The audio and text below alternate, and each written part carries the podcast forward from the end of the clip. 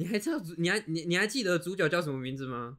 有栖良平啊。哦，有栖良平哦，他叫有栖良平哦，不是有西良平吗？有栖哦，有栖哦，他叫有栖哦，不然是有塞良平吗？我不知道那是怎么念，有栖吧？他叫有木西良平。哦，好，嗯 ，OK， 有木西良平。哎、欸，所以我们现在是顺着接着聊吗？还是可以啊，没问题啊，再接着。嗯 ，OK， 那。哎、欸，那我们也不用做任何开场白，我们就。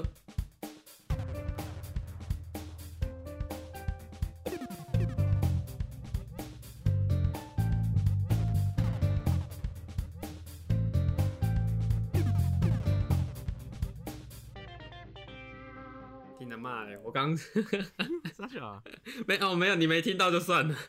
什么？你刚怎么了？我刚把开场白念成开场白。开场白。啊，没差啦，没差，大家发音都不标准，没事啦。我说，那也不用开场白啊，我们就直接那个《经济之国》。哦，好，先聊《经济之国》。而且我前几天去补了他的特别篇呐、啊，因为我一开始看那个《经济之国》的时候，看漫画的时候，我是把他的本篇全部看完，然后中间的特别篇，我觉得说。因为它居然都特别篇了，它应该是独立出来的，就是你暂时没有看那些，然后好像不太会太影响到主线的，嗯，然后我就直接看本篇的，像那个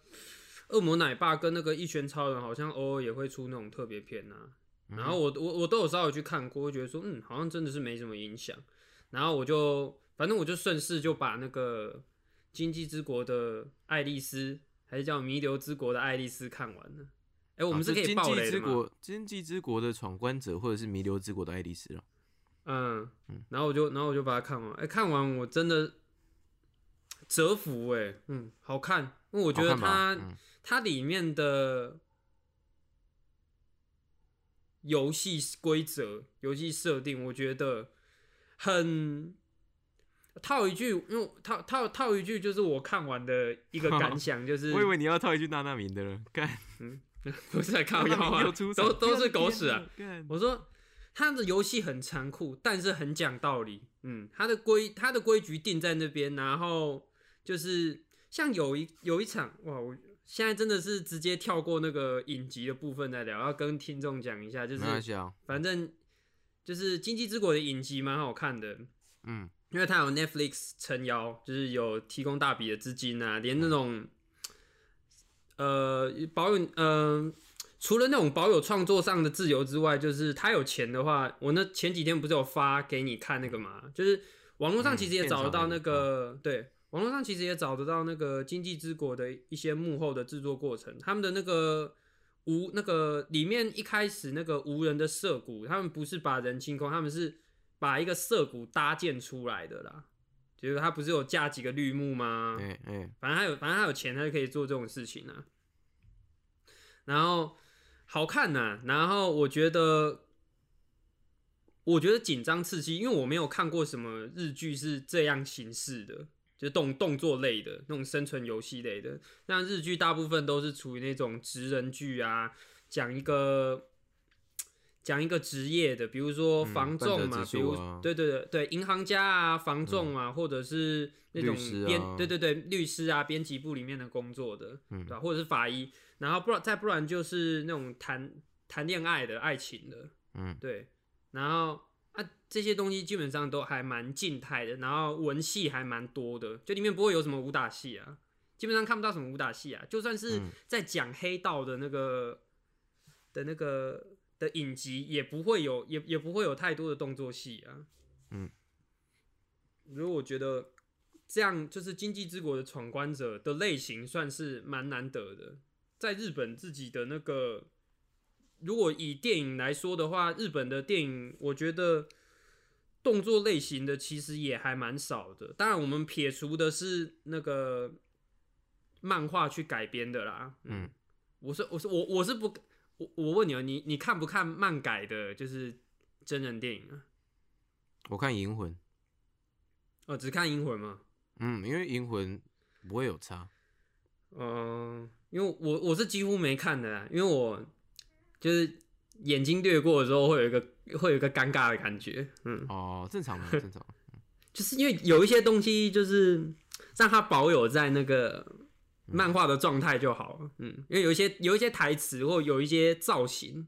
就是搬到现实生活中，对，看的会很不舒服，对对对，除非是写实派的啦，嗯，因为据我所知，那个《神剑闯江湖》就改得很不错啊。可是那里面还是会有一些让我想吐槽的地方，可是那已经是相对比较少的，而且我前几天去电影院看到他的那个，就是他接下来要出那个《神剑闯江湖》的最终篇章的电影版，然后我看一下他的预告，哦呦，还蛮有模有样的，就是他打扮那个样子，然后在那边飞檐走壁，然后拿刀在对砍的时候，就我看的是不会尴尬的啦，嗯，虽然就是不要使出招数。我都不会觉得尴尬，你知道里面有一个叫斋藤耶的角色吗？斋藤一，对，斋藤耶。哦，斋藤一有一招叫做牙图啦，我不知道你知不知道这一招？我不知道，就是，我没看啊。他就是该怎么讲？哇，那个牙图，你先观众就听众如果有兴趣的话，可以去上网搜寻一下牙图的知识，然后就是。那个真人版的电影里面有那个斋藤也有使用那个牙图这一招，然后就那就是一个动漫的招数，然后你把它放到现实生活中来，就看起来算是一个破绽超大的。然后就是你摆那个姿势的时候，如果我是对手，我应该会直接过去把你一刀毒死那种。其实那种就不合理，我觉得招数在现实生活中基本上是不合理的啦。嗯，对，哦，我看到了，嗯，他像撞球一样。对对对，像撞球一样，然后这样立着的，然后一只手就是扶着他的，他一只手握着刀，另外一只手是扶着。可是，就他在那个在动漫里面是帅的，可是那个在现实生活中看起来是很诡异的。就是你为什么在战斗的时候突然摆这个姿势来？嗯，而且那招我记得好像还有一点蓄力，嗯，但是啊，反正那个就是在讲那种。动漫然后跟真人电影之间的差别啦，然后就是刚刚讲到哪里，我也不知道为什么会讲到这个啊，反正是《经济之国》改编成那个真人版的时候是，它也算是属于那种就是改成真人，然后我觉得没有违和的，因为基本上它的故事都围绕在它的游戏还有它的。虽然我其实不太觉得这部电影，不是这部电影啊，这部影集或者这部作品在讲什么人性啊？它可能是，就那个这部作品里面不是有4种类型的游戏吗？就是红心嘛，然后黑桃，然后方块跟梅花，它是有红心的游戏是就按照里面的解说来讲的话，是红心的游戏是。必须要就是跟其他的玩家勾心斗角的，对心理类的，对心理类的。然后黑桃的话是体力型的，就可能需要做一些体力活的。然后梅花的话好像是团队合作的，就综合型。对对对，然后方块的话就是智力型的，就智商型的。然后所以是只有1种类型的游戏是。属于那种比较人性的啊，在讲勾心斗角的，所以我其实觉得还好，那只是他的一个部分，并不是他这部作品真正想要讲的。虽然它里面就是必取那个篇章，嗯，你还记得吗？就是他们就是主角跟魔女狩猎啊，对对对，主角跟女主角那边到海滨的那边的时候，就是我觉得那边还蛮典型的欸。我不知道我们上礼拜有没有聊这个，我觉得那边很典型的就是他在讲一个没有法治的世界或一个没有法治的国家，然后有的人就会开始想要建立起对对对，建立一个乌托邦，建立一个根本不乌托邦的乌托邦，然后就开始，反正他就是开始建立制度啊，然后给大家一个梦啊什么的。那个跟那个，如果听众最近。今年有看那个《失速列车》感染半岛，那个里面也是一模一样的情况。还有那个《Walking Dead》的那叫什么《阴尸路》里面也有一样的、一样的情节。反正他在讲那种末世的世界的时候，末世氛围的时候，好像都会出现类似像这样的东西。反正那边的氛围也有一点勾心斗角的啦，嗯，而且。通常这种大团体里面还会有所谓的武斗派，会有那种比较大的一个老大，然后底下还会有一个武斗派，然后这个组织之间还会有那种角力的感觉，我觉得都有做出来啊。但是反正讲这么多，很传统了，对对对，很传统。然后讲这么多，可是这边都是在影集的部分啊，就是观众、听众如果看，我现在一直讲成观众，不管没事。听众如果有看的话，就是那就是有演到那边，然后就是我觉得那个气氛做得不错，然后游戏也还蛮吸睛的，我觉得《魔女狩猎》就是。属于那种魔女狩猎是什么类型的游戏啊？爱心、啊、好像是爱心石，对，爱心石。可是它还是有一种，它有一定程度的推理成分在啦，因为不然怎么给男主角秀？因为男主角有他叫什么？他叫有妻良平还是有妻良平？那我们就叫他 Alice 吧。好，叫 Alice 好了。我说 Alice 啊，对，我说 Alice 他。在原本的世界里面是一个家里蹲嘛，我们废物啦，对啊，我们俗称家里蹲啦。然后他就是对啊，废物俗称家里蹲还是家里蹲俗称废物？没有，废物俗称家里蹲。然后对，这样比较不会有争议。然后因为他就是他就是感觉很常在玩游戏啊。然后他进到了一个以生存游戏为存活方式的一个世界里面，我觉得，主要就是要让他秀啦，因为他平常玩那么多游戏啊，里面的那个配角也有跟他讲说啊，你平常玩那么多游戏啊，赶快想个办法之类的。所以不管是什么类型的游戏，我觉得因为要让他秀，然后所以都会有一定程度的推理成分在啊。我觉得，然后他遇到的啦，他遇到的游戏都有推理成分。对他遇到的游戏，然后就像。我们上次在聊那个惊涛布局讲的、啊，其实感觉台湾人好像还蛮喜欢看一些悬疑类型的，有点，就是我们又要提到那两个字的烧脑，有点烧脑。它里面有一点呢、啊，然后我觉得它综合的类型很多，就是它有刺激的部分，然后也有那种讲那种明争暗斗的啊，跟你的跟其他玩家之间要勾心斗角的部分，然后也有。一些推理的成分在，然后游戏我觉得变化也蛮多的、啊，蛮多样化的。我开场到现在，我想说，应该直接进来听的听众应该完全不太知道我们在公开笑，所以我补充几点，就是大纲好了。那个《经济之国的闯关者》呢，大陆翻译是《弥留之国爱丽丝》，然后他的故事就是在讲有栖良平就是 Alice， 发音就是 Alice。他就看到一个烟火，然后就穿越了。他穿越到一个长得像东京但是没有人的地方，然后他们就必须参与游戏。然后这些游戏呢，都是以我们刚刚讲的扑克牌花色就分成黑桃、梅花、红心跟方块这样子。然后4个类型我们刚刚也讲过了。总之，他们要参加游戏，然后赢得游戏才能换取签证嘛。那这个签证就是他们可以居留在弥留之国几天。就是经济之国，那你签证一到期，就是你变0天的话，你就会被就是爆头身亡这样子。对，然后他们就是从天上就会一道雷射打下来。对，他们就是在这个背景下进行游戏的。然后刚 Wilson 讲到的部分呢，就是我们在 Netflix 森林电影可以看到的部分。然后他进行到的篇章呢是，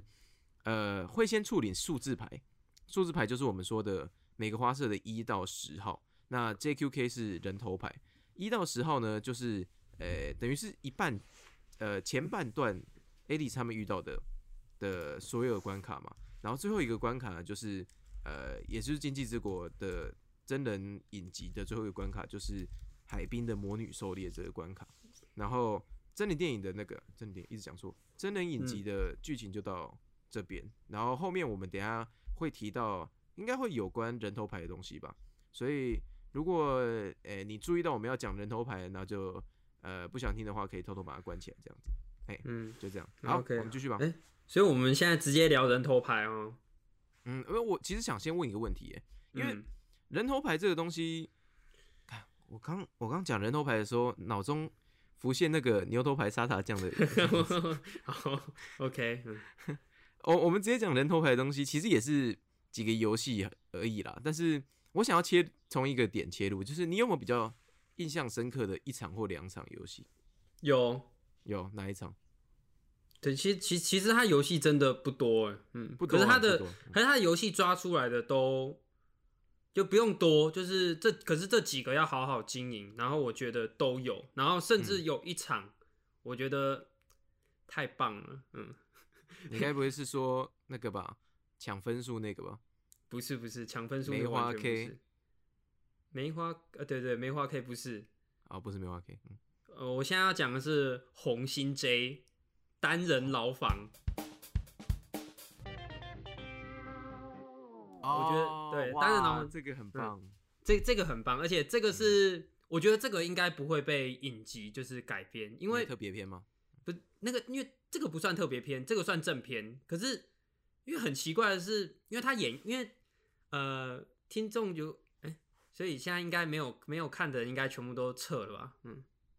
所以我可以直接聊，来吧，不管了，没差啦。我说，因为这一篇主角群都没有参战，他是在另外再开了一些就是新的角色、新的玩家，然后来玩这场游戏，就是红心 J 单人牢房。然后我觉得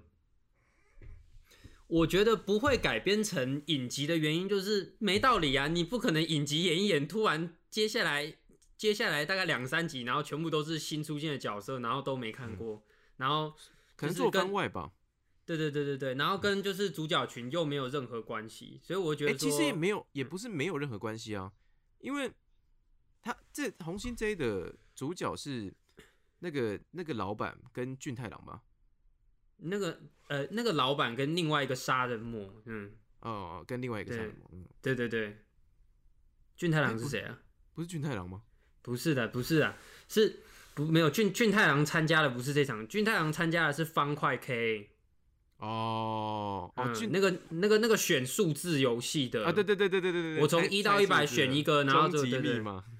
极密码，那个也很棒啊，你继续。可是我最喜欢的是单人牢房，因为它单人牢房有一点类似像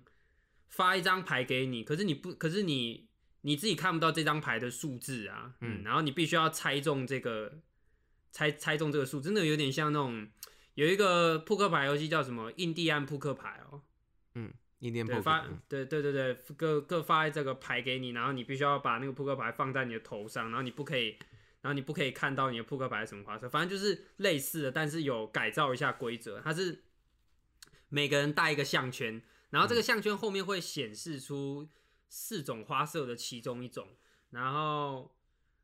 单人牢房就是它会限制时间，好像是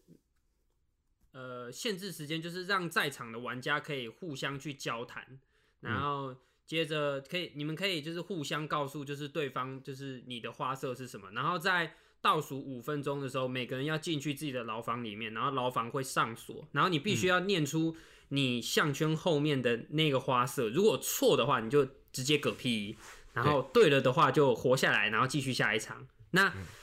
通常后面的人头牌的游戏都是弥留之国的玩家们要对抗人头牌，就是弥留之国的国民，就是人头，就是制作这些游戏的人啊，然后所以这些玩家就是在玩单人牢房的这些玩家要对抗的就是红心 J， 然后红心 J 就从一开始的时候就已经混入了这些玩家里面，然后就是我觉得这一张超棒的，除了是那个印第安扑克牌的那个玩法之外，我觉得他他很好的去表现出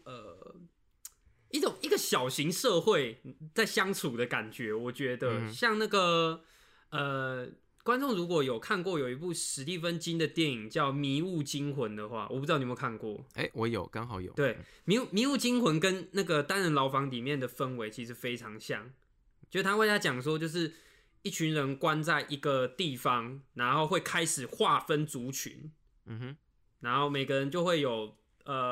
就会有所谓的那种理智派啊，然后会有那种主角群啊，然后还有一些就很多的派别，然后很像在讲一个小型社会，然后互相在相处啊，然后分化的那种感觉。我觉得他在讲那种人际关系之间的的安排，我的那种故事的安排，我觉得还蛮紧凑的，而且这边其实我觉得也不算长，还蛮刺激的。我觉得就是一边看他们勾心斗角啊，然后一边要揪出那个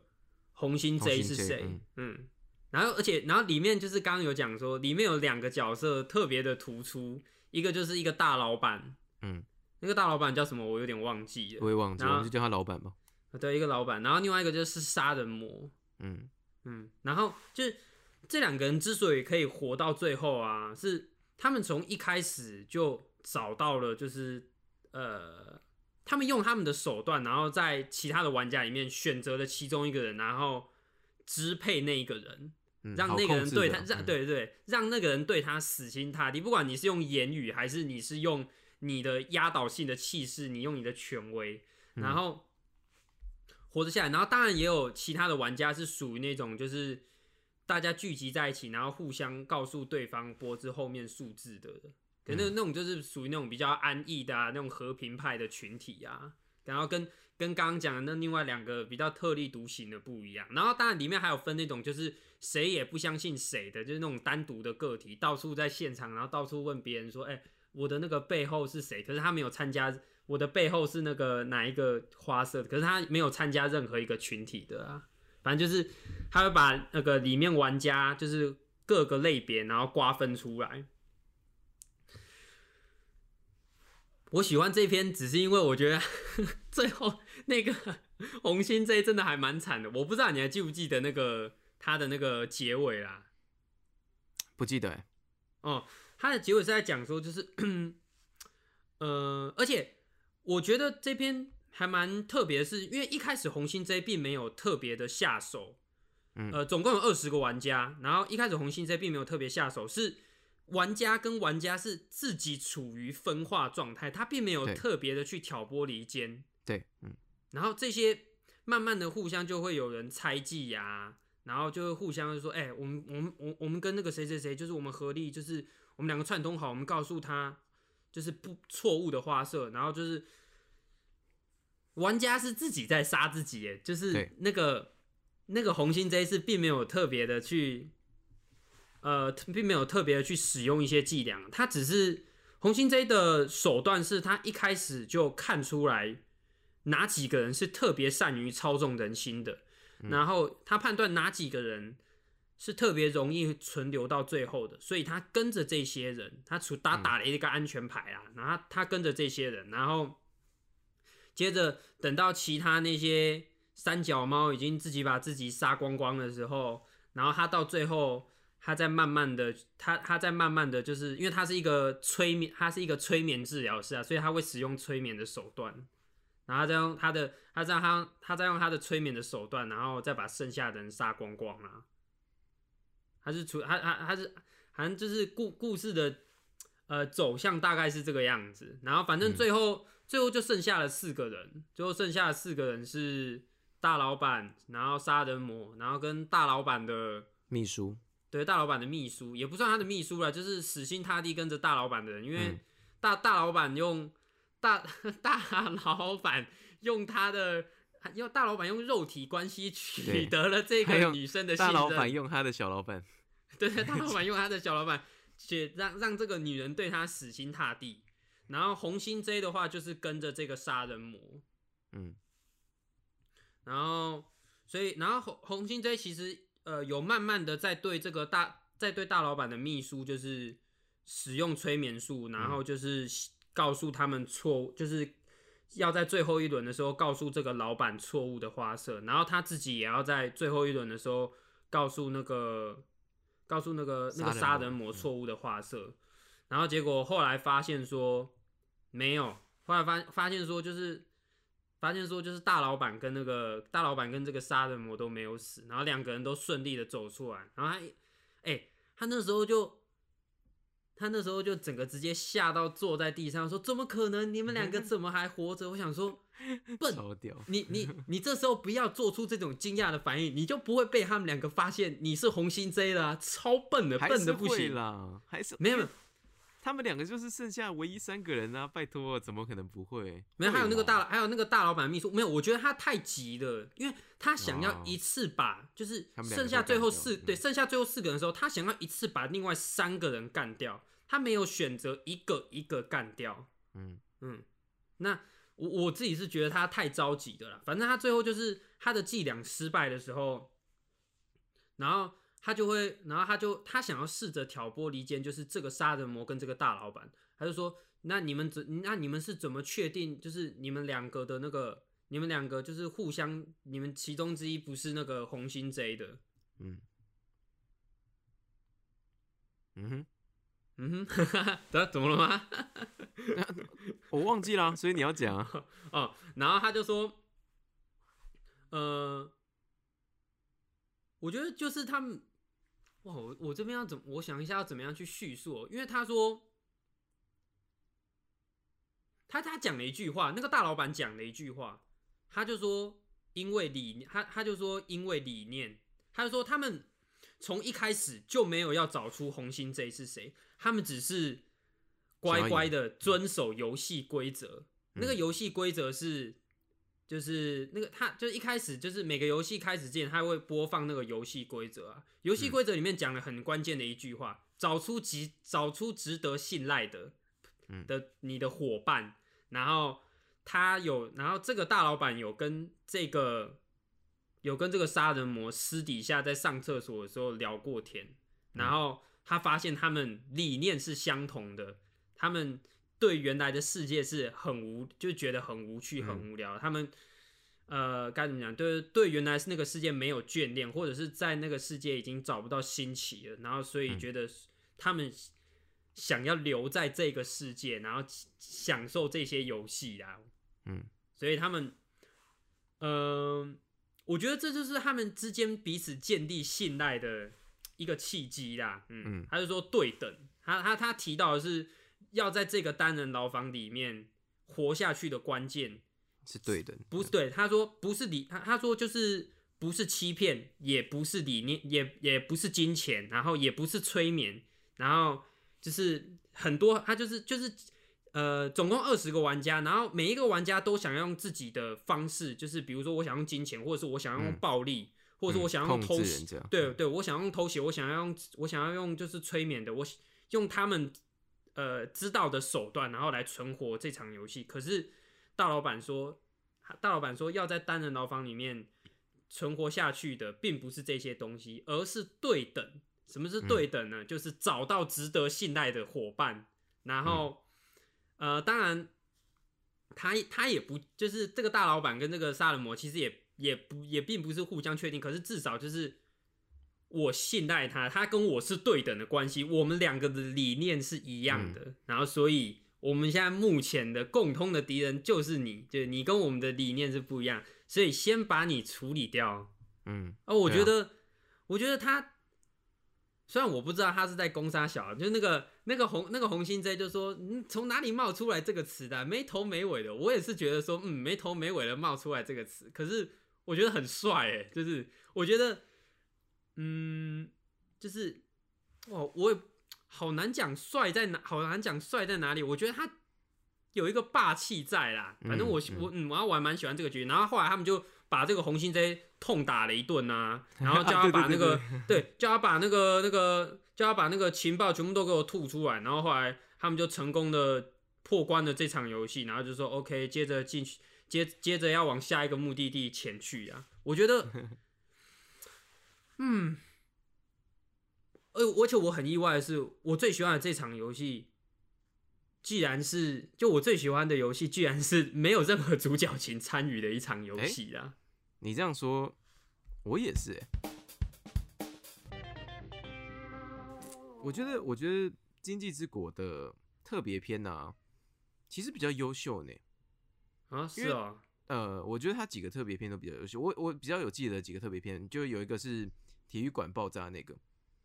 后来有一个女生是两只脚断掉的那个嘛，感觉那个太扯了啦，对啊，那个，那个超厉害的，他一进去的时候，哦，好多那种狠角色啊，面恶、就是很看起来都面恶，我不知道有没有心善啊，就很多面恶的角色、啊，一个爆炸全部死光，对，直接全部死光，超爽。然后还有那个、啊、有一个比较简单的游戏，前期的游戏是挂在大楼旁边的玻璃升降机，那场就是主角有偷偷参与的游戏啊，然后也有另外一个算是重要配角吧，后期的重要配角，然后再来就是。你刚刚讲的那个单人牢房那个游戏，然后还有一个是就是猜数字啊，哦，猜数字那个我超喜欢的，但是我刚刚你讲单人牢房的时候，我有慢慢把它就是勾勒起来啊，我觉得与其刚讲说的就是值得信赖的伙伴，其实那个老板跟杀人魔是不是他们中间的不是信任啊，他们就只是目标一样而已。哦，目标一样啊，就只是目标一致，他们就我们因为我们要出去为非作歹嘛，所以你也想出去为非作歹，我也想出去为非作歹，就是这个那种恶人的心电感应啊，因为他们恶人的心电感应很明显的疯子啊，就是拍档啊，对啊，但是我也很喜欢这种，就是因为他坏的很聪明，然后对，就是啊，我想起来为什么我会觉得这部看起来会很喜欢是这两个。就是这个杀人魔跟这个老板，他们不是好人哎，这一场其实是坏人在打坏人，然后我们比谁坏的比较聪明，坏的比较有魅力。对啊，啊，他们俩都是，对啊，跟大家爆雷一下，他们俩都活到最后了。对啊，而且都选了他们自己想要的路，就是留在这边，然后虐待其他人这样。对啊，我觉得还蛮酷的，还蛮屌的，还蛮屌的。然后，我自己比较有印象的，我没有比较喜欢的游戏啦，因为我其实觉得他的游戏设计也都还算完整。但是我有一个比较印象深刻的游戏是那个锤球啊，没有看锤球超烂的，超不喜欢那个游戏的。那根本不是个游戏，好不好？那只是个骗笑而已，对。就是要交代剧情用的啊，那个就只是《爱丽丝梦游仙境》里面最后要做一样的事情而已。但是他那个，他做的真是一模一样的事情。爱丽丝嘛，然后兔子、红心皇后打吹球，然后喝茶，然后要跟观众讲一下嘛，对、啊，要跟观众讲一下嘛。哦，好啊。其实《经济之国》这个主题啊，我们刚刚一直讲说，它有两个名字嘛，一个是《经济之国》的闯关者。这是我们自己的官方翻译，然后大陆那边的翻译是《弥留之国》爱丽丝。为什么叫爱丽丝呢？就是我们刚刚讲的嘛，有希良平的有希这个发音，日文名里面发音是爱丽丝。那其实这整个作品里面都用到，不管是《爱丽丝梦游仙境》的世界观，特别是角色，然后还有它几个重要角色呢，都会对应到《爱丽丝梦游仙境》里面的重要角色，比如说。有希良平的爱丽丝，然后女主角是宇佐奇嘛？那宇佐奇的日文念法就是 Usagi， 就是兔子嘛。然后那个俊太郎也是算是一个小反派吧？对啊，算小反派吗？反正就是也是比较敢跳的角色。然后俊太郎就是对应到柴俊猫大家不知道就是那个迪士尼的动画有看过吧？就是有一个笑很大的一只猫，紫色的条纹状，然后它笑完之后会剩一个像月亮的笑脸这样。那就是柴俊猫。然后红心皇后就是最后的那个红心 Q 这样子，然后还有一个应该很明显是茂克，就是海滨的老大，然后就被干掉的那个，被苏博干掉的那个 Hatter， 对啊，那这几个角色呢就是我自己看到，然后会马上想到说哦你是在玩这个梗，然后包括里面的花色牌啊、人头牌啊、茶会啊，这都是《爱丽丝梦游仙境》里面的梗这样子，对啊，那其实这个。整个架构这样搞啊，还蛮吸引人的。而且，如果你一开始知道说谁谁谁有着这个名字，你就会知道谁谁谁会活下去了。其实，当然除了茂克啦，茂克那个关我屁事。OK， 但是个不重要的角色，对啊。那其实，这个象征性的意义呢，在整部作品里面是。我听过一个说法是，它有延后到最后整个世界观的解析啦。就是我们刚有稍微提过剧情，那我们现在我这边要来爆一个超大雷，对，就是 OK， 就是《经济之国》的秘密，就是《经济之国》到底是什么？其实《经济之国》就是他们看到的那个烟火啊，其实是陨石爆炸嘛。嗯，就是陨石砸到东京都，然后有很多人就在同时受害了。那这些人呢，都剩下的唯一一个记忆就是看到烟火，然后他们就遣送到经济之国了。经济之国呢的游戏玩完之后，你可以有两个选择，一个是你回到原本世界，另外一个是你就留在这边当人头牌，然后可以整下一批人这样子。那他们回到原本世界之后，他比如说Alice， 她回到原本世界之后，她就躺在一个病床上，然后她爸妈这边哭说：“哎、欸，我以为你回不来这样子。”所以其实就是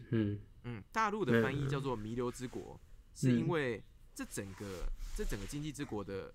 世界就是你的弥留状态，其实就是他那几天的昏迷。那如果你在游戏里熬过了，你回来，那也就是算是死而复生，你就熬过这段弥留。如果你在游戏里死了，你出来就是也没有了。所以那其实就只是一个生跟死的一个过渡期，一个状态。那为什么讲说这个梗跟《爱丽丝梦游仙境》有关呢？有点像是爱丽丝当时啊，其实就是在树下做了一场梦，然后她就她在梦里就追着那个兔子，然后就掉进洞里嘛，然后她就来到那个魔镜这个地方。但是有点像是我们回到经济之国，就像是有希，然后她就虽然不是跟着宇佐奇跑进去的啦，但是就是做了一场梦，然后睡了一场觉，然后就醒过来这样子。就是这个梗，我觉得是用的还蛮巧妙的啦。我是很喜欢这种象征性的东西的。对，那我刚讲过我自己喜欢的一个游戏是公车那个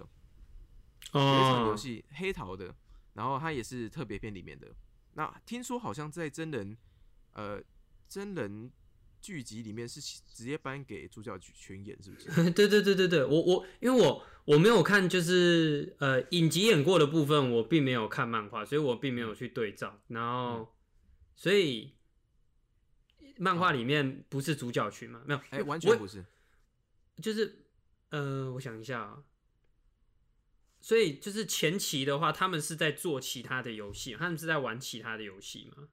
前期的时候，他们玩了。一开始是躲那个飞弹，就是在神社躲飞弹，是不是？对啊，就是他们最后躲进一个井里的那个。我看你知道那个跟我完全看那个跟影集完全不一样啊。真的吗？因为我其实就是，可是我也不是看漫画，我是看动画的。那个 YouTube 上面有释出几个 OVA。然后我有稍微找到，然后我就稍微看了一下，然后我就想说，为什么长得跟我看影集的我长得完全不一样？哦，真的假的？我觉得还蛮酷的啦。玩这个就是玩那个狼抓羊哦。对，狼抓羊就是有些是狼啊，然后结果大家一直逃啊，对，然后就大家就全死光了这样子。那个游戏那个很屌哎。这个游戏超烂，因为这个游戏很烂啊，游戏很烂，因为这个游戏很故意的，就是不是 A 就是 B， 对，它没有加解套，你想破头也没有加解套，对，那它是没有，就是因为有些良品设计的是一个比较高智力的角色嘛，然后他又会用推理解决一些问题，所以他大部分的游戏都是他找出这个游戏的 bug， 或者是找出这个游戏的关键，然后从而扭转局势，但是。我们刚刚讲狼抓羊这个游戏啊，是完全没有漏洞的。他就是要你的同伴死啊！对，就是你们只能活一个啦，就这么简单。对啊，我超不喜欢这个游戏，因为这个游戏完全，因为这个游戏就会处于一种就是你不是在看他怎么解这个游戏，你是在看他看他的同伴跟他自己互相在那边哭喊。对，对，这个游戏的篇幅只有哭喊欸，这个游戏没有所谓的解这个游戏。大家没有看，可能连真人剧集都没有看。我们来简述一下这个游戏。这个游戏的规则是这样子：总之，会有一个狼，然后剩下的人全部是羊。然后，狼抓到羊之后，那个羊就会变狼吗？没有，是看到。我记得是看到，对不对？看到之后，他就会变成那个被看到的那个人就会变狼。那最后活下来的就会是狼，就是这最后只会有狼，就是只会有一个人活下来，就是狼那个角色。那。大家听到这样应该会想说，那大家就是人人为己嘛，应该会赶快冲过去给狼看到啊，这样子。然后反而是狼要在那边躲来躲去的。但是不是有希跟他的朋友的解法是，他们都已经讲好了，然后也讲好谁要牺牲了，结果他的朋友全部都骗他，他们全部都躲起来不让他看。意思就是说，他们全部都下了定决心，死也要让那个 Alice 活下去。然后，所以 Alice 就是刚 Wilson 讲的，他就是一边跑一边哭喊，然后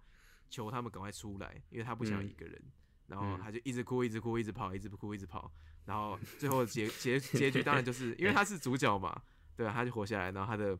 前期的这个，看起来好像是一起要闯经济之国的伙伴啊，就全死光了。嗯。对吧？不过我觉得这一段就是很明显的剧情用途啦，因为这个游戏实在是设计的也没有多怎么样，对啊。但就是，我记得它是梅花对不对？没有啦，它是红心。哦，它是红心哦。哦，对啊，超故意的，超故意的。红心的游戏都好故意哦。不是，没有故意的很无聊啦，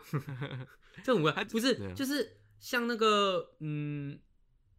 像那个魔女狩猎的时候，至少还推理一下，说到底谁是魔女啊？但那个狼抓羊没有任何推理成分，就是在那边哭啊叫的啊，叫你妈妈带你去买玩具啊，直接唱歌。好 ，OK。对啊，不过这也是《经济之国》的其中一个跟其他这类型的作品比较不一样的地方啦。虽然发便当没有在手软，是不是？他虽然都是发便当不手软，但是。其实他花了